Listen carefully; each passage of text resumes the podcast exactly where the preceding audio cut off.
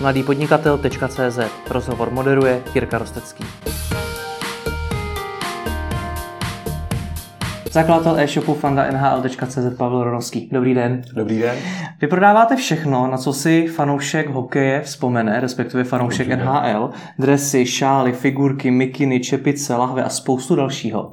Ale čeho jsem si všimnul, neprodáváte hokejové výstroje. Proč ne? Ne, protože já sám nejsem hokejista, i když u mě pracují lidi, kteří jsou hokejisti, kolegové jsou hokejisti, ale nechceme se pouštět do tohohle trhu, který už je zaprvé částečně obsazen a my jsme hledali určitou niku, určitý prostor, který, na který není tolik e-shopů třeba zaměřených a prostě nás baví hokej, takže jsme hmm. pro fanoušky. Nebylo by to ale taký logický rozšíření vaší produktové nabídky? E, ne, ono je to přesně obráceně. E, de facto ty produkty, které nabízíme my, tak velkou velmi malou část těch produktů můžou někteří zákazníci koupit právě i v obchodech, který prodávají hokejovou výstroj. Hmm.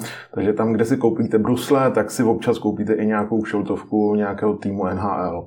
Ale ta šíře tam není tak velká, protože oni nejsou na to zaměření, oni nejsou na to specializovaní, oni jsou specializovaní na výstroj. Hmm. A my to máme přesně obráceně. U nás si nekoupíte ty brusle, u nás si nekoupíte hokejku, ale koupíte si to triko a šiltovku. Bylo by to něco úplně jiného z hlediska toho prodeje? I z hlediska třeba poradenství? Bylo a byl by to hlavně i jiný úplně systém potom i z hlediska logistiky, skladů a podobně. Hmm. Eh, ty věci trošičku jsou i náročnější zase z hlediska velikostí, eh, jejich aktuálnosti a podobně. Hmm. Přesto jste poměrně omezení z hlediska té produktové nabídky, předpokládám, nebo ne? Zaměřujete se jenom na NHL? V tomhle okamžiku ano, nebo od začátku ten projekt existuje od roku 2010 a jsme i podle názvu stále eh, fanoušci NHL a fandové NHL. Eh, je pravda, že se poohlížíme po, po dalších sportech, které jsou, které jsou v Americe. A to znamená, chceme asi pustit eh, se i do jiných lig, jako je basketbal, baseball a podobně. Takže se nechcete držet jenom hokeje? A z dlouhodobého hlediska asi ne, protože samozřejmě je to i co se týče nějaké naší expanze dál. My už jsme dneska v situaci, kdy částečně naplňujeme nějakou tu fanouškovskou bázi a bázi hokejistů, kteří v České republice nebo na Slovensku jsou. Protože to jsou dvě země, které, ve kterých dnes primárně operujeme. V tomto okamžiku řešíme a budeme spouštět letos expanzi do celé EU, a, ale ten hokej úplně není hlavním sportem, který se v Evropě e, o fanoušci zajímají. To znamená, ten hokej je zajímavý ve Skandinávii, je zajímavý v Německu, Rakousku, ve Švýcarsku, a trošku ve Francii, ale v Itálii, ve Španělsku úplně jako s hokejem neprorazíte. Hmm. Takže se chcete zaměřovat na co? A jsou to ty další sporty, které jsou v Americe, protože to je naše asi doména, že umíme a víme, jak sem dostat zboží z Ameriky, které tady na tom trhu není. Takže když ten hokej není teda v Evropě tím hlavním sportem podle vás, hmm. tak já nevím, baseball to je? je to americký fotbal. Americký fotbal? Americký fotbal je třeba dneska velmi oblíben v Německu a patří dneska mezi pět hlavních sportů, které v Německu jsou. Je tam hlavní liga, mají víc registrovaných fotbalistů amerického fotbalu, hráčů amerického fotbalu, než třeba hokejistů. Takže vy vidíte mnohem větší potenciál v rámci Evropy v americkém fotbalu než v hokeji? Dá se říct, že částečně ano. Ono je to i o jiné cílové skupině, protože u hokeje jsou to čistě jenom fanoušci. Hmm. A u těch ostatních sportů se už to potom začíná trošku tříbit mezi lidi, které, kteří jsou fanoušci a také mezi lidi, které zajímá ten spoj okra, sport okrajově a dívají se na to spíš z hlediska fashion, módy a určitého cool, cool záležitosti. No nicméně vy můžete růst i lokálně, vy můžete mm-hmm. začít prodávat Českou extraligu a stejně tak hlavní ligy těch států, které jste jmenoval. A Proč se zaměřujete na tu Ameriku? To jsem si myslel před pár lety také a byl to, byl to můj uh, sen postavit tady jeden velký projekt, který se bude zajímat hokejem od A až do Z, to znamená pro fanoušky od eh, té naší české extraligy po NHL. A byl to jeden z důvodů, proč jsme velmi úzce spolupracovali se Svazem a, a s jejich hlavním uh, se značkou Czech Ice Hockey Team. A zjistili jsme, že my jsme v Čechách trošku někdy eh, na to, že hrajeme na menším písečku, a tak neumíme uchopit ty věci a dívat se na to tak nadhled, s takovým nadhledem jako v Americe. Ona je tu jiná licenční politika. V Americe eh, je dneska 31 týmů NHL, ale licence, všechny práva na všechny týmy eh, zastřešuje jedna organizace, jedna NHL. Když to v Čechách jsou jednotlivé týmy extraligy a každý má svoji licenční politiku. Mhm. Navíc eh, když jsme objížděli týmy, tak nám v některém klubu řekli, že nechtějí, aby jejich šiltovka byla podobná a byla hlavně vystavovaná na e-shopu vedle klubu, vedle šiltovky klubu jiného, jiného týmu. A že prostě jako ty fanoušci to nebudou chtít u fanoušků NHL to nevadí. My máme vedle sebe kšiltovku Bostonu, kšiltovku Chicago nebo Pittsburghu a těm fanouškům to nevadí. Tady v Čechách trošičku ty, ty kluby mají z toho strach. Cítím z vás, že vám to připadá k smíchu. Mm, trochu to... Čím to je, že máme takýto postoj? A ty kluby zatím ani nepřemýšlí nad tím merchandising a vůbec ten sportovní marketing si myslím, že tady zatím ještě není úplně posunut tam, kde, kde je v zámoří nebo obecně ve světě. Um, a ty kluby zatím na tom nepracují. Oni jenom se dívají na to tak, že co kdyby náhodou z toho někdo mohl víc profitovat z jejich značky. Hmm. A, ne, a chtějí na tom trošku něco vydělávat. Akorát to dělají v malém, tudíž samozřejmě nejsou schopni udělat tak kvalitní produkty někdy v takovém sortimentu, v takové šíři, tak jako jsou to třeba produkty NHL. Samozřejmě, eh, když se designují produkty pro NHL, tak se prostě designují a ty produkty jsou, se prodávají v řádech tisíců. Což asi v Čechách u nějakého jednoho menšího extraligového klubu nebude, eh, nebude reálné. Na druhou stranu, samozřejmě, pokud se designují produkty pro více klubů současně s tím, aby se vždycky samozřejmě dodržely barvy, dodržel se design toho, toho daného klubu, tak potom ty produkty samozřejmě jsou schopné se udělat lépe, v lepší kvalitě, v lepší šíři. Není i ten sportovní marketing ta cesta, kterou byste se třeba mohli vydat? Nevidíte i v tom nějaký biznisový potenciál? Může být. Může být. Na druhou stranu určitě nechceme jít do toho ranku úplně jakoby marketingové nebo sportovně marketingové agentury. My se na některých eventech třeba podílíme, zatím jako partneři, ale to, že bychom se třeba pustili do nějakého přímo organizování a, víc do této sféry, asi zatím ne. Takže je pro vás furt jednodušší dovážet z Ameriky, než kupovat tady od místních? A my nedovážíme jenom z Ameriky, ale je pravda, že to je asi 90% toho, co prodáváme. My Primárně to... prodáváte tu NHL, přesně viděl jsem tam ale třeba reprezentační. A, ale i z hlediska NHL, tak uh, pracujeme i s distributorami značek, které ty značky distribuují v Evropě nebo v České republice. To znamená, není to jenom, že si přímo dovážíme všechno, ale je pravda, je to 90%. Jak se k tomu dá dostat? Jak se dá vyjednat s NHL to, aby vám posílala produkty, abyste je mohli prodávat? Je to o nějakých jednání, je to o licenčních podmínkách, e, ten boj je trošku tvrdý. E, na druhou stranu je to zase možná i díky tomu, že NHL tolik zatím Evropa nezajímá. E, to znamená, jsme pro ně menší trh než, než Amerika. Jedna značka, která vyrábí kšiltovky, tak mi řekla, ano, my e, sice do Evropy distribuujeme pouze 10-15% našich produktů, ale je to díky tomu, že my v Bosnu prodáme víc kšiltovek než v celé Evropě. Mm-hmm. A tím je to dáno. Takže možná trošičku i spěcháte, než tu NHL začne Evropa mnohem víc zajímat, proto tlačíte na tu expanzi? A možná ano, protože my samozřejmě sledujeme i jaká je situace na trzích eh, dalších v Evropě. Nejsme tady jediný, nejsme jediný v Evropě.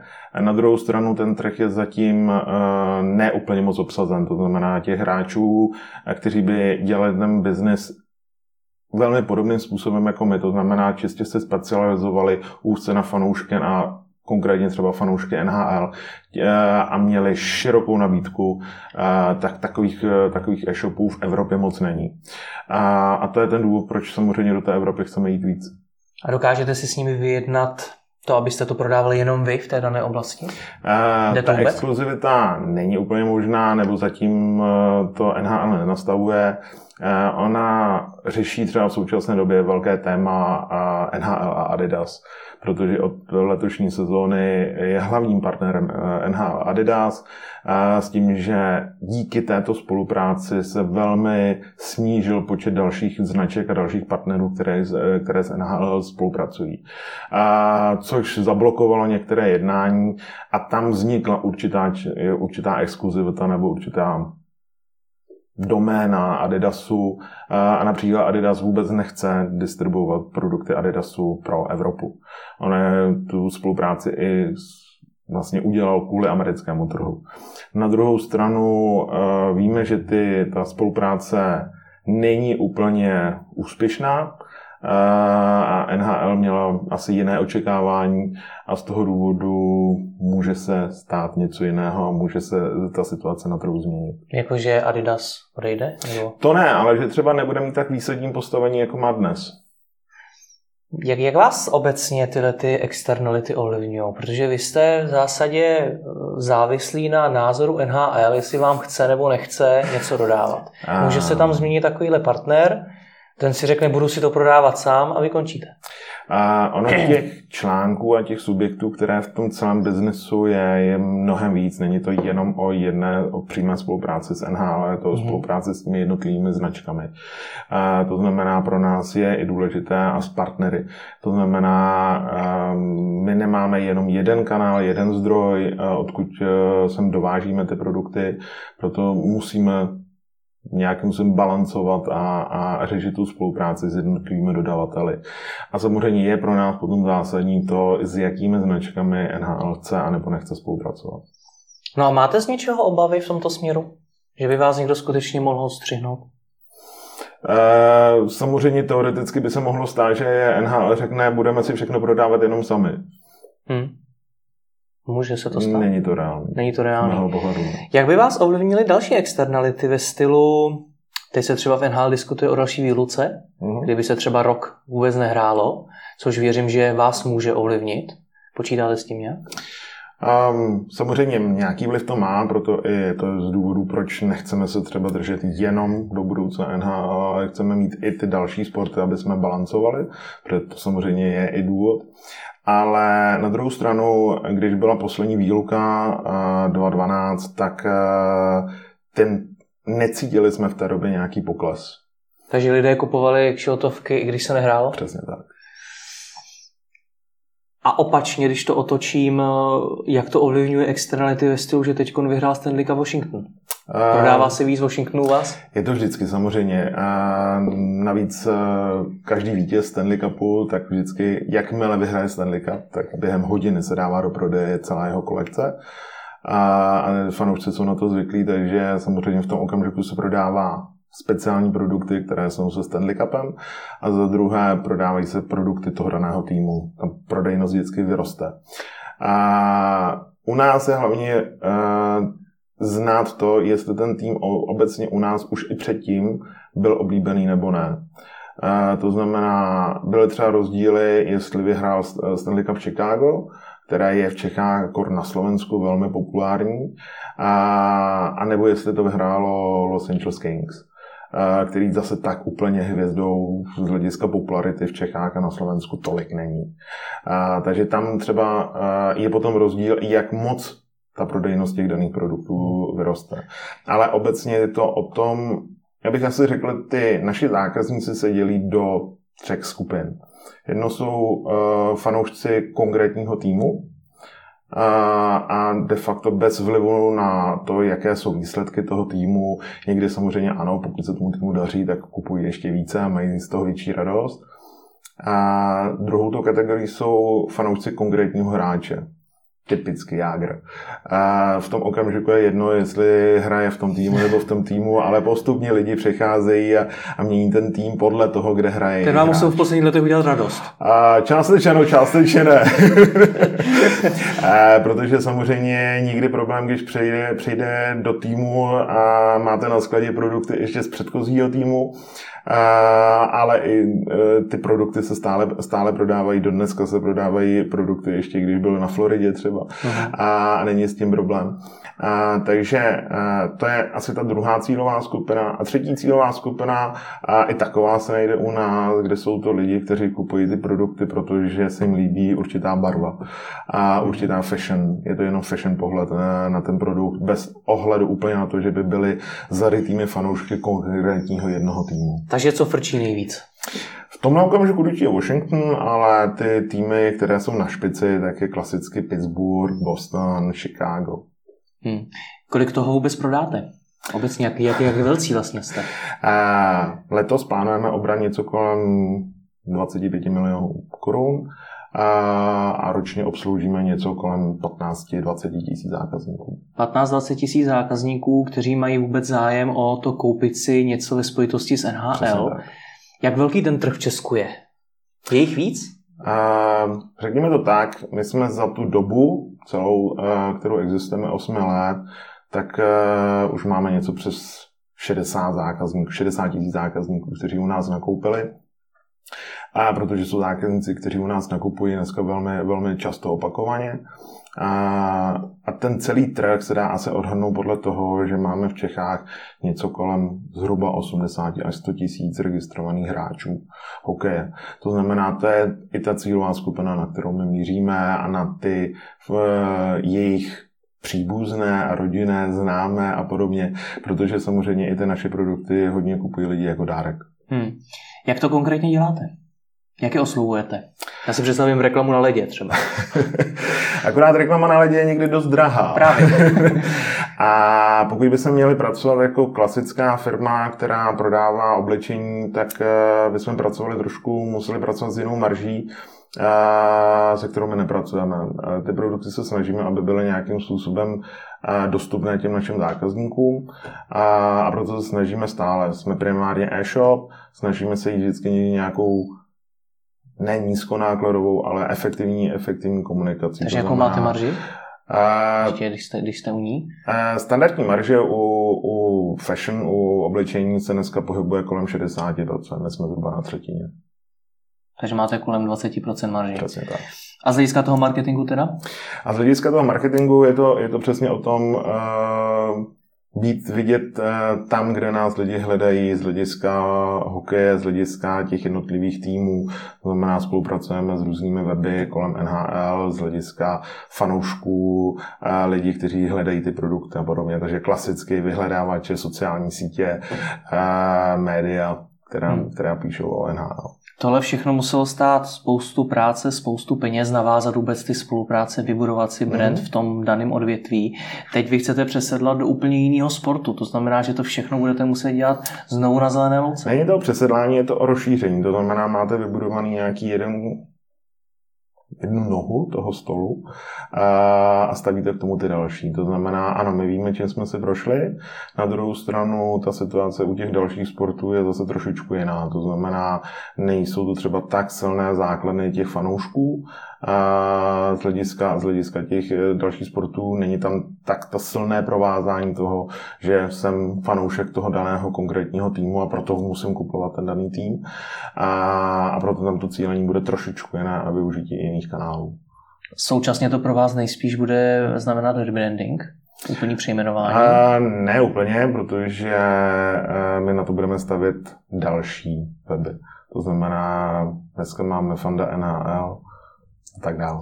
Takže pojedete vždycky fanda něco? A nechte se překvapit. Nebo chcete jeden ucelený, ucelený a, Přiznám se, že uvažujeme o dvou variantách toho, kdy řešíme eh, to, aby pro některé zákazníky, kteří třeba mají rádi obecně americké forty, jakože část těch eh, zákazníků tady je, tak aby mohli na jednom webu nakoupit víc sportů. Hmm. A to znamená, nějaký určitý multisportový portál připravujeme. Na druhou stranu jsou tu zákazníci, kteří nechtějí, aby v úvozovkách otravoval baseball, když jsou fanoušky jenom amerického fotbalu třeba. Hmm. To předpokládám, že bude poměrně náročný i z hlediska toho technického hmm. řešení. Jak tohle teda řešíte? Je to více shopech, je to datech, které jsou vzadu o napojování různých e, datových toků, feedů a podobně. Aha. A máte na tom teda postavený něco, něco vlastního, nebo? Nemáme přímo úplně naše vlastní řešení. Já přiznám se, že po zkušenosti, kterou jsem měl z minulých projektů, tak úplně nechci asi zaměstnávat eh, vlastní programátory a mít tým vlastních programátorů, který by to řešil, protože je to samozřejmě velmi finančně náročné a, a hlídáte to, aby byly vytížený ty lidi zrovna ve všech, ve všech okamžicích. To znamená, jsou věci, které si necháváme dělat na míru, a, ale využíváme spíš řešení, které na tom trhu jsou dostupná. Hmm. Po, popište mi ty začátky, jak jste to vlastně celý rozjížděli. Uh, ta myšlenka vznikla jednoduše. Byli jsme s kamarádem na hokej. Uh-huh. Jakože na NHL? Uh, ne, byli jsme v Čechách, uh, dívali jsme se na jeden extraligový zápas a, a, a pili jsme pivo a, a kecali jsme o, o hokej. A vznikla myšlenka, o, bavili jsme se o NHL a napadlo nás, ty produkty tady vůbec de facto na tom druhu nejsou a tak pojďme zkusit dovést. A ten projekt vzniknul jako čistě klasický garážový projekt, jako většina dalších e-shopů tady, a kdy jsme prostě přivezli první balíky, spustili jsme e-shop, zkusili jsme, zkusili jsme na to dělat nějaké základní, nějaké základní propagace a postupně se to rozjelo. Hmm. Takže vás napadlo, budeme prodávat NHL. Mm-hmm. Tak co byly ty další kroky? Protože vy jste museli nějakým způsobem to celý, celý rozjet. A my jsme si to rozdělili a dneska bohužel s bývalým kamarádem, protože biznes dělí někdy lidi a ruší přátelství, ale uh, rozdělili jsme si to jednoduše tak, že on byl víc ten hokejista, protože já hokejista nejsem. A že se bude starat o produkty a o zákazníky a já se budu starat o finance a o marketing, protože to byla má nějaká zkušenost z předchozího produk- projektu. A tak jsme to postupně rozjeli. Spustili jsme, založili jsme si e-shop, eh, namdali jsme tam zboží, eh, to zboží jsme dovezli, začali jsme na to dělat základní propagaci a ejhle, začaly se objevovat objednávky. Úplně takhle samo? Svým způsobem ano. Jak to? Um, Hodně lidí by... si představuje rozjetí e-shopu jako docela náročnou věc?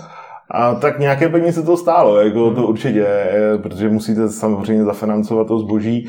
A dneska hodně lidí má představu to, že v úzovkách založí si e-shop, a napojí dropshipingové prostě jakoby spolupráce a v úzovkách nebudou se o ně starat a, a budou jenom přicházet ty peníze.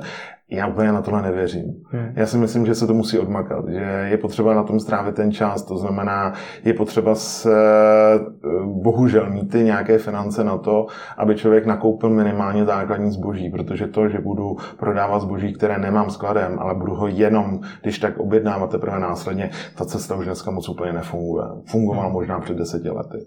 A to je jedna věc. Druhá věc, je to určitě o tom, že člověk musí strávit ten čas na tom e-shopu, pracovat na tom e-shopu, a musí pracovat na tom online marketingu a musí se proto samozřejmě vzdělávat. Hmm. Vzdělávat to znamená co? Protože na začátku, když rozjíždíte ten e-shop, tak těch činností, které musíte dělat, je strašně moc. Mm-hmm. Tak v čem vy se vzděláváte? Uh, sleduju všechny věci, které s online marketingem způsobí. Já v tom internetovém biznesu funguji de facto od roku 2005, takže nějaké zkušenosti si myslím, že jsem docela nastřádal.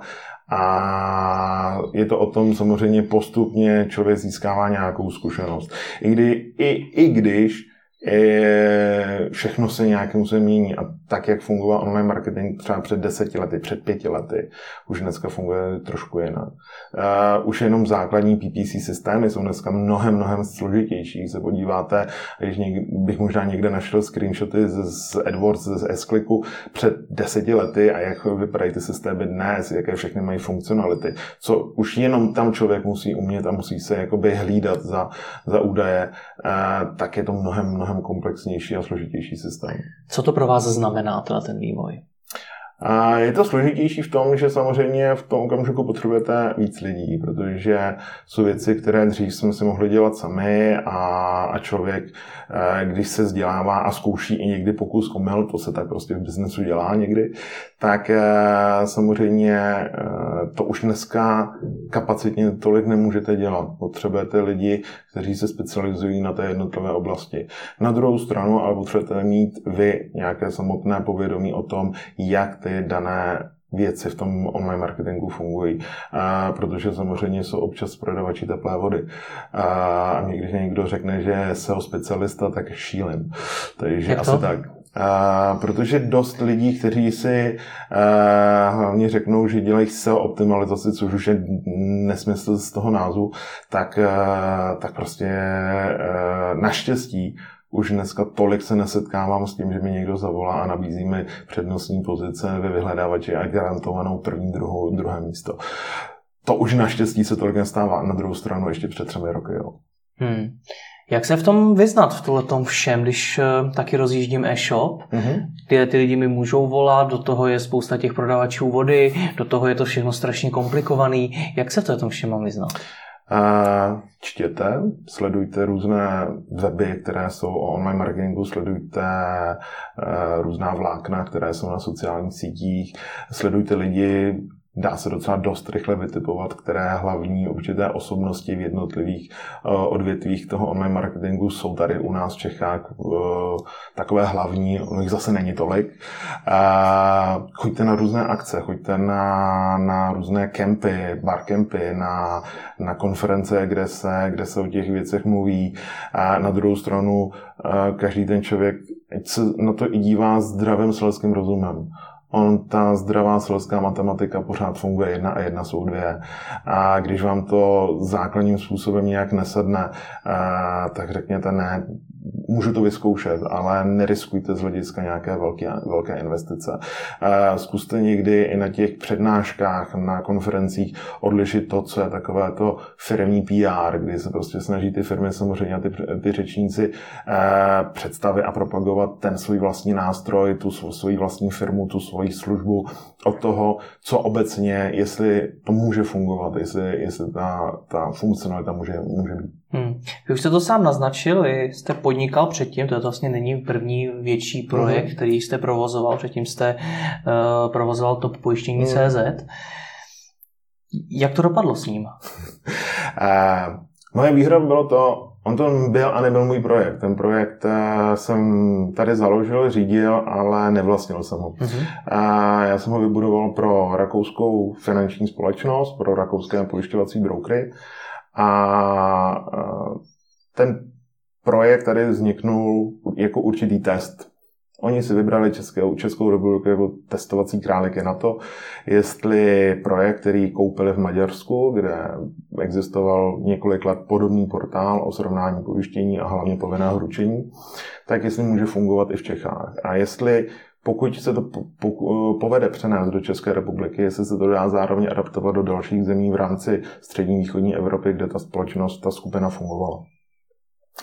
A já jsem se k tomu projektu dostal, i když jsem té skupině působil již nějakou dobu, de facto za 5 minut 12, nebo přesně řečeno 3 měsíce před plánovaným termínem spuštění. A bylo to docela hodně živelné, bylo to hodně akční, bylo to hodně stresu a hodně adrenalinu. A ale podařilo se to spustit. Podařilo se to spustit a podařilo se postupně překonávat nějaké očekávání, které od toho trhu Rakušáci měli. A když, jsme, když jsem po sedmi letech odcházel z toho projektu, tak e, ten projekt byl tady největší, měli jsme přes 4 milionů klientů v té době a v dnešní době ten projekt vlastní Československá obchodní banka, která ho koupila a myslím, že i to vypovídá něco, že ten projekt se podařil. Jak velký rozdíl to pro vás byl prodávat takhle no, nehmotnou věc, jako je pojištění, versus plišáky, čepice, drezy, šály a podobně? Uh, Ono je hlavně úplně jiné cílení z hlediska těch zákazníků, kteří si to kupují. No samozřejmě. My když jsme ten projekt o to pojištění zakládali a spouštěli, tak jsme chtěli hlavně lidem poskytnout službu poskytnout a řešit jejich problém v tom, že v té době bylo na trhu 10 pojišťoven, které nabízely povinné ručení. Bylo složité zjistit, jaké mají jednotlivé ceny, zjistit, jaké jsou eh, mezi nimi rozdíly a, a ty výpočty byly, byly nějakým způsobem složité. A my jsme chtěli dát ten nástroj, tady na jednom místě si během chviličky porovnáte všechny pojišťovny, zjistíte, která mezi ně mezi, patří mezi pro vás nejvýhodnější a můžete se rychle pojistit. Hmm. A to byl ten princip, který ty služby a, a na tom jsme to stavili. A byli jsme tu ne první, ale byli jsme mezi prvními a byli jsme ti, kteří na to byli schopni dělat nějakým způsobem větší marketing, to znamená dát o sobě vědět. A to, že dnes se ten biznis bohužel přesunul do trošičku jiné roviny, kdy ať je to z důvodu obavy pojišťoven nebo určitých e, speciálních spoluprácí, e, dneska trh srovnávačů už není trh srovnávačů. Dneska, když jdete na, na jednotlivé srovnávače, tak si nesrovnáte všechny pojišťovny a je to opět primárně o nějakém cílené o tom marketingu z hlediska toho, že vám volají jednotliví zástupci těch společností a snaží se vám propagovat a prodat nějakou jednu konkrétní, eh, konkrétní pojišťovnu. Když to srovnám eh, s NHL a s tím, jak jsme začínali, Svým způsobem my jsme na začátku chtěli dát úplně to tež. A, a ta filozofie, vlastně tu filozofii držíme do teďka.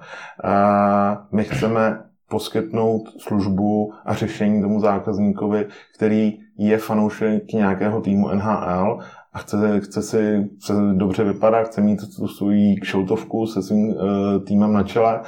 A ty produkty tady nebyly. Ty produkty tady do dneška v nějaké větší míře nejsou. A my řešíme to, jak mu udělat tu radost, aby se u nás mohl vybrat z nějaké větší šíře a nebyla to jenom jedna, dvě kšeltovky od týmu a aby mohl někdo udělat druhému radost, když slaví narozeniny a podobně. Takže je vlastně jedno, jestli prodáváte pojištění nebo kšiltovky, liší se samozřejmě zákazník, ale to je všechno. A v té základní filozofii asi opravdu ne, protože je to o tom ne a myslím, že to je obecně rada do podnikání, pokud chce někdo založit si e-shop a něco prodávat, tak nedívat se na to nejdřív primárně z toho pohledu, tady můžu něco levně nakoupit a, a dobře to asi prodám. Ale dívat se spíš obráceně na to pohledem toho zákazníka, jestli tu existují pro to ty zákazníci a co ty zákazníci chtějí. To znamená, je uspokojit ty potřeby těch zákazníků, o tom to je. Jinak samozřejmě potom z hlediska procesu a vnitřního biznesu a chodu té firmy, tak je docela dost zásadní rozdíl, jestli prodáváte hmotný nebo nehmotný produkt, protože už jenom minimálně z hlediska logistiky na prodej pojištění nepotřebujete mít velké sklady. Hmm. Na to na prodej kšeltovek už ty sklady potřebujete. Já jsem to otázkou samozřejmě k té logistice i mířil. Jak vy ji dneska řešíte? Máte nějaký vlastní sklad nebo jak to probíhá? Máme sklady, máme sklady v Čechách, máme sklady na Slovensku. A zatím v tomto okamžiku se snažíme držet ty sklady přímo u našich prodejen, protože máme prodejny v Čechách a na Slovensku které jsou propojené s tím, s tím e-shopem a v tomhle okamžiku zatím nám vyhovuje to, že ty dané produkty si zákazníci koupí buď to na prodejně a nebo na e-shopu a chceme to mít, eh, chceme to mít přednou. Je pravda, že při nějaké další expanzi nás asi bude čekat nějaký další externí sklad, ať ho budeme vlastnit nebo si ho pronajmeme, eh, které bude, který bude fungovat jako logistická základna třeba pro e-shopy v zahraničí. Dneska je vlastníte ty sklady? Dneska máme pronáté, a, ale potřebujeme růst dál. Hmm. Přemýšleli jste někdy o tom dodávat do těch dalších fir, pro, k těm, těm dalším prodejcům, mm-hmm. do obchodních řetězců a tak podobně? Přímo ty produkty, které vlastně vy máte, tak dodávat ještě někomu dalšímu? Uh, v současné eh, chvíli ta naše hlavní hlavní pole biznesu je přímo pro koncové zákazníky. Hmm. A to znamená, dovážíme a prodáváme tomu konkrétnímu zákazníkovi, protože ho i líp známe. A na druhou stranu zhruba dneska čtvrtinu prodáváme i na velkou obchodní bázi a, a ten počet a i druh těch partnerů, kterým prodáváme ty naše produkty, které sem dovážíme, se zvětšuje. To znamená, a předpokládáme, že ten velkoobchodní biznis pojede, pojede dál. Na druhou stranu asi nejsme úplně typ produktů, které by byly do uh, velkých řetězců už i z toho důvodu, že uh, ta cílová skupina není majoritní, je, je to určitý nikový biznis. Hmm. Jak se to stane, že se dva kluci na hokej domluví, že založí vlastní e-shop a během osmi let, pokud se mm-hmm. nepletu, eh, mají dva sklady, mají spoustu zákazníků, desítky tisíc zákazníků a ještě to dodávají velkou obchodně. Co jste udělali tak dobrýho, že se vám povedlo vybudovat takovouhle firmu? Uh, myslím, že to bylo něco podobného jako to pojištění. Uh, byli jsme tu jedni z prvních, Nebyli jsme taky úplně první, který by prodával obchod, který by prodával takovéhle produkty. Ale byli jsme první, kteří jsme se na to specializovali a byli jsme první, kteří jsme o sobě začali dávat vědět a začali jsme se propagovat. Hmm. O tom to je, prostě investovat nejenom do, toho, do těch produktů, ale investovat do toho brandingu, do propagace té služby, a do toho, aby vás ty zákazníci našli. A, a samozřejmě je to o tom, aby ty zákazníci byli spokojeni, protože aby k vám chodili opakovaně. Protože nejdražší zákazník je ten, který k vám chodí poprvé. A ty investice na něho jsou samozřejmě mnohem větší než na opakovaný nákup zákazníka. Takže o tom, o tom to je. Pokud ty zákazníci jsou spokojení, tak to funguje. A, a bylo to i o tom, tím asi zásadním řezem byl, byl před pěti lety to, kdy jsme se rozhodli, nebo já jsem se rozhodl, že eh, to nebudeme stavit jenom na e-shopu, ale že je potřeba mít k tomu právě i tu prodejnu eh, a postupně založit prodejnu na Slovensku, když jsme viděli, že, že eh, slovenští zákazníci rostou a že ten zájem ze Slovenska je. Proč tím ta prodejna tak zahýbala? Protože se říká, že e-shop je dobrý právě v tom, že tu prodejnu mít nemusíte. A, ano i ne. A v tom našem případě ta prodejna byla zásadní v tom, že zaprvé nejste už ten garážový projekt, hmm. to je ten první věc, takže určitě způsobem máte renomé. A máte to, že ty zákazníci ví, že když bude nějaký problém, tak se vás někde najdou. Můžou za váma přijet a můžou si to s váma vyřešit, pokud budou mít problém. A druhá věc je to, že prodáváme věci z Ameriky, prodáváme americké velikosti.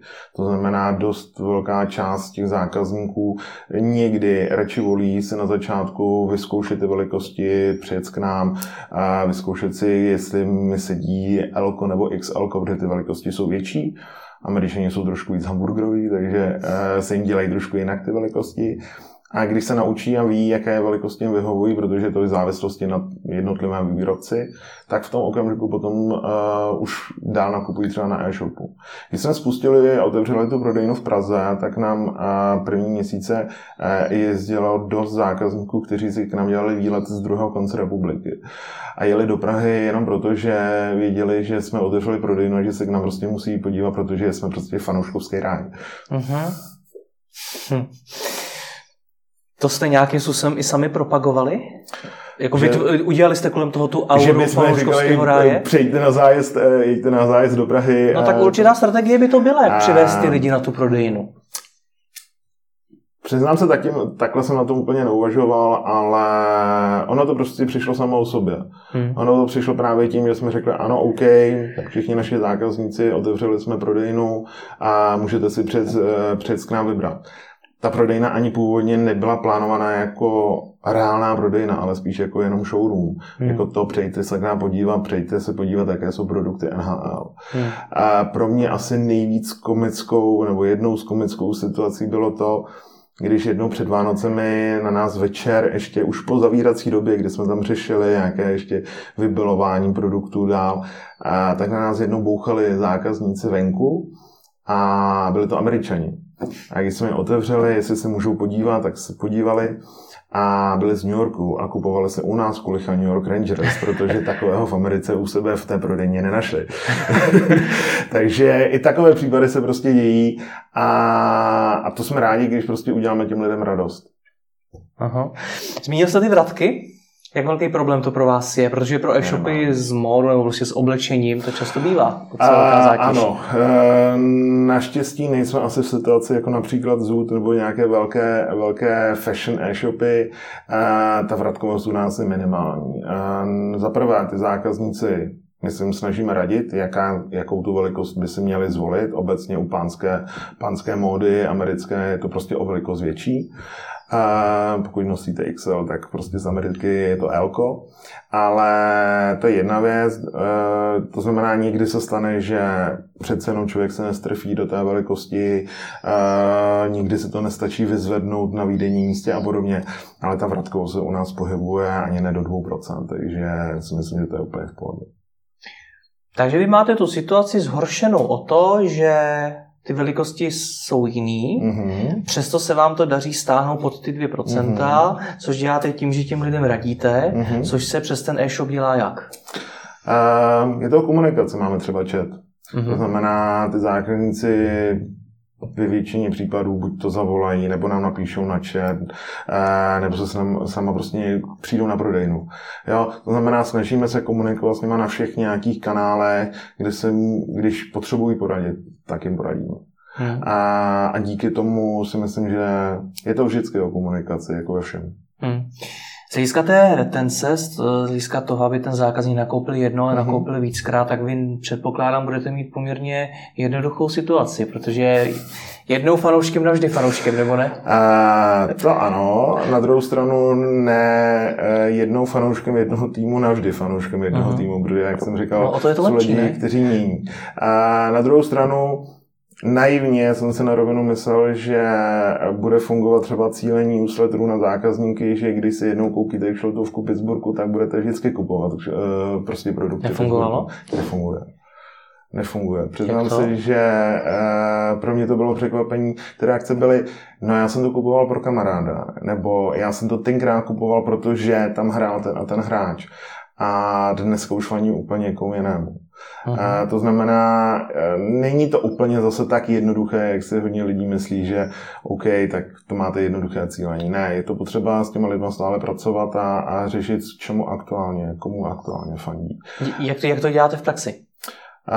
Um, Pracujeme s nima, jsme s nima v kontaktu. To znamená, a samozřejmě je to i o tom, že dneska máte různé nástroje na to, že sledujete, eh, o jaké ty produkty se ty zajímají, jakému týmu fandí, jak reagují na eh, sociálních sítích, jak, eh, jaké čtou články o jakých týmech, protože dneska máme obsahový web, který se zabývá NHL a píšou se tam články. To znamená, tahle ta kombinace a ta mozaika vám potom eh, vytváří nějaký obraz o těch zákaznících a víte, jak si má, s nimi komunikovat. Ten web ale vám nepatří, pokud se nepletu. Nebo patří? A dneska už ano, dneska, dneska už ano. My jsme, je to takové, když nyní e, začnete být jenom čistě reklamní partner a postupně, postupně ho de facto získáte nebo přeroste, přeroste to. Ta spolupráce v to, že dneska, dneska už ano. A, ale je to prostě, je to vždycky nějaký, nějaký vývoj Hmm. A ještě mě zaujala o vás jedna věc. Eh, zmiňoval jste několikrát to, že jste byli první. Mm-hmm. Že mhm. to hrálo velkou roli v tom vašem úspěchu. Když tohle to dneska člověk, který teprve chce rozjet nějaký biznis nebo hledá třeba rozšířit ten svůj stávající, slyší, tak si řekne, no jo, to byly ty zlatý léta, to bylo před x lety, ve vašem případě před osmi lety. Lze tu strategii být v něčem první uplatnit ještě dneska? A já jsem řekl, že jsme nebyli první, my jsme byli jedni z prvních a to je ten Aha. rozdíl. A byli jsme první většinou vždycky v tom, kteří o sobě začali dávat vědět v té dané cílové skupině. Tak jsem to myslel, ano. A, a to si myslím, že se dá pořád. Hmm. Pořád dneska se dá najít nějaký biznis, který někdo nedělá tolik, který je v úvozovkách na okraji eh, zájmu těch větších hráčů. Proč my jsme tady vznikli? My jsme vznikli tady proto z toho důvodu, že tady sice je x firm, které prodávají hokejovinu hmm. hokejový stroj a občas tam máte tu kšeltovku, ale není to pro ně ten core business, protože pro prodejce bruslí eh, je mnohem zajímavější vám prodat brusle za 10-12 tisíc, než kšeltovku za šestovek. Hmm. A o tom to je. Hmm. Rozumím. A pak jste zmínil problémy s vaším kolegou, s vaším kamarádem, s tím, co jste byl na tom hokeji, a pak jste založili e-shop. A tam jste naznačil, že to nedopadlo dobře. A jak jsem řekl, no, business někdy mění, mění lidi a mění přátelství. A mně se stalo to, že jsem jednoho krásného dne odjel na měsíční dovolenou do Ázie, konkrétně na Bali a během toho měsíce se stalo to, že jsem se prostě vrátil a neměl jsem se vrátit do jaké firmy, protože ta firma najednou prostě byla pryč. Mm-hmm. A vrátíte se a zjistíte, že máte de facto doslova vybílený dům a nechcete tomu věřit. A udělá to člověk, kterého si pustíte de facto do rodiny, člověk, kterému jste za svědka na svatbě. Takže to se občas stává. A musím říct, že pro mě to byl před pěti lety tak dost razantní šok, že jsem tomu za A nechtěl vůbec uvěřit. Když jsem našel k tomu podklady černé na bílé, které ne, nebyl schopný nikdo spochybnit a, a když mi ten člověk lhal přímo do očí, tak jsem věděl, že že, že nemůže už to být jinak. Tak uh, jsem hodně vážně uvažoval o tom, že to tady nemá smysl a, a, a že pojedu někam úplně do jiné země a budu pracovat někde jinde, protože jsem přestal v tom okamžiku věřit lidem. A to nebylo o, o biznisové ztrátě důvěry, to bylo o ztrátě opravdu důvěry v lidi, v lidi a o blízké přátelé. A na druhou stranu jsem se z toho vyspal a, a druhý den jsem začal dělat ty pragmatické kroky ve spolupráci s právníky, policií a, a dál. A, a během de facto týdne jsem tu firmu zachránil a, a vyřešil i situaci s tím OK, uh, jsi sice společník firmy, ale já jsem tu firmu zafinancoval, ty si udělal tuhle tu levárnu, sorry, uh, pojďme to vyřešit pragmaticky.